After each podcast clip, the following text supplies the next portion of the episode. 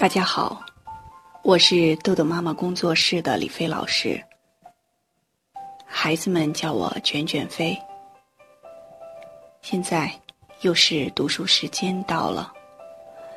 那么前不久有一个妈妈跟我打电话，告诉我她的孩子跟同学们在学校里面发生冲突，然后孩子呢脾气一直都特别的急，和同学呢属于那种一言不合就动手打人。那妈妈为这件事情特别的烦恼，跟孩子讲道理，然后告诉他要和同学们好好的相处，可是呢怎么讲都没有用。那这让我想起我们训练过的一个孩子，这个孩子呢也是情绪比较急，在训练的过程中和同学们发生冲突，就是要厮打在一起。那我们知道情绪管理对孩子来说是特别重要的，特别关键的一件事情。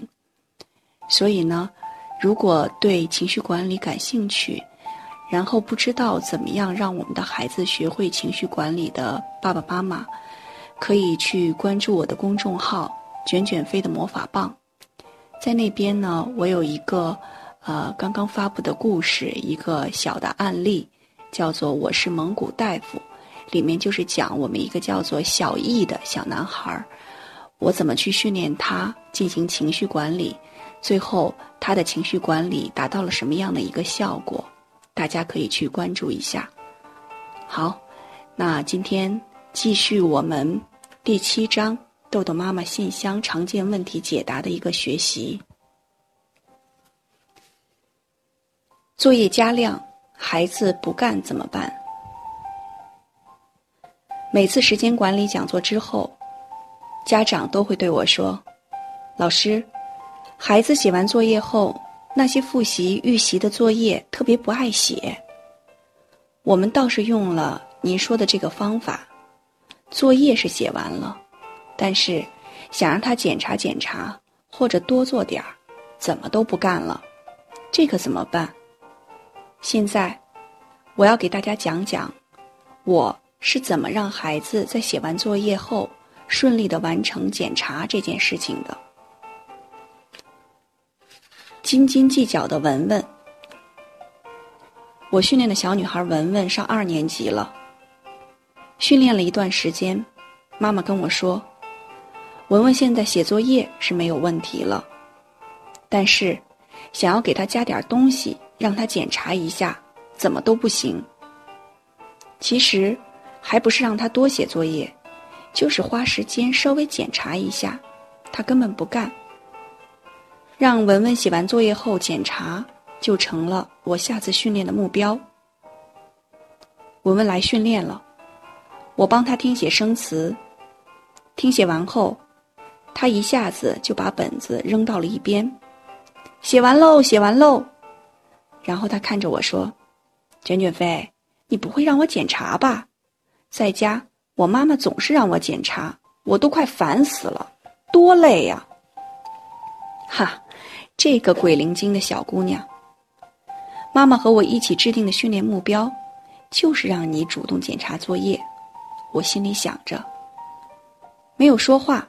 我伸手拿过文文写的生词，一眼就发现了一个错误，但是我并没有立即指出这个错误，而是转头对他说，咱们玩一个游戏好不好？文文一听有游戏可玩，开心极了。好啊好啊，卷卷飞，什么游戏？咱们的这个游戏叫谁的眼睛亮。文文一下子张大了眼睛，显然是来了兴趣，这个名字太好玩了，这个游戏怎么玩啊？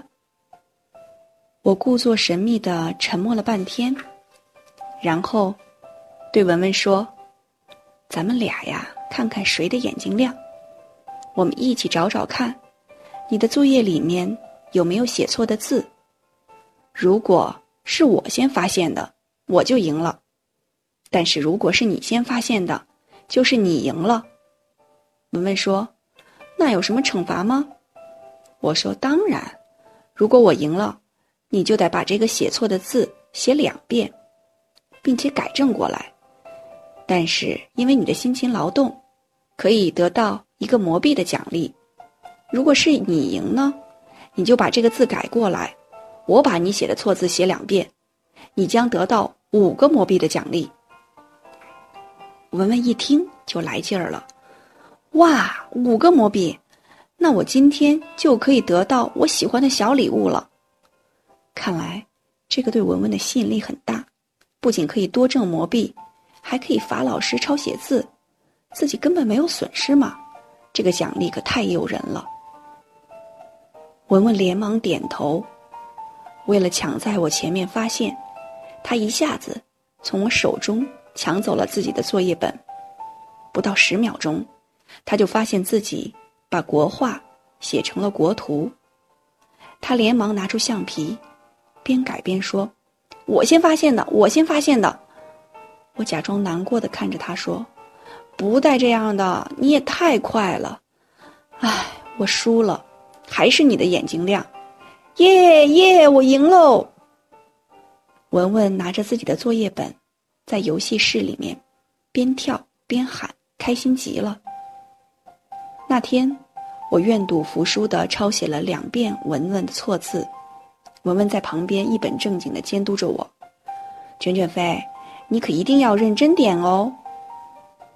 那天训练结束，文文妈妈来接她时，文文高兴地对妈妈说，妈妈，以后每天我写完作业，咱们都玩谁的眼睛亮的游戏吧。说着，小丫头眼睛咕噜噜一转，看着我说，那卷卷飞，要是我赢了妈妈，妈妈可以在家里的星星表上给我加上5颗红星吗？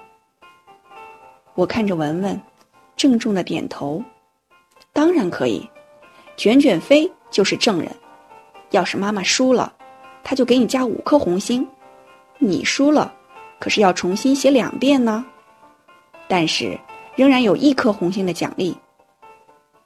文文那天和妈妈都满意的走了。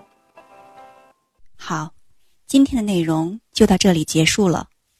如果您想下载时间管理训练的工具，请关注公众号豆豆妈妈儿童时间管理。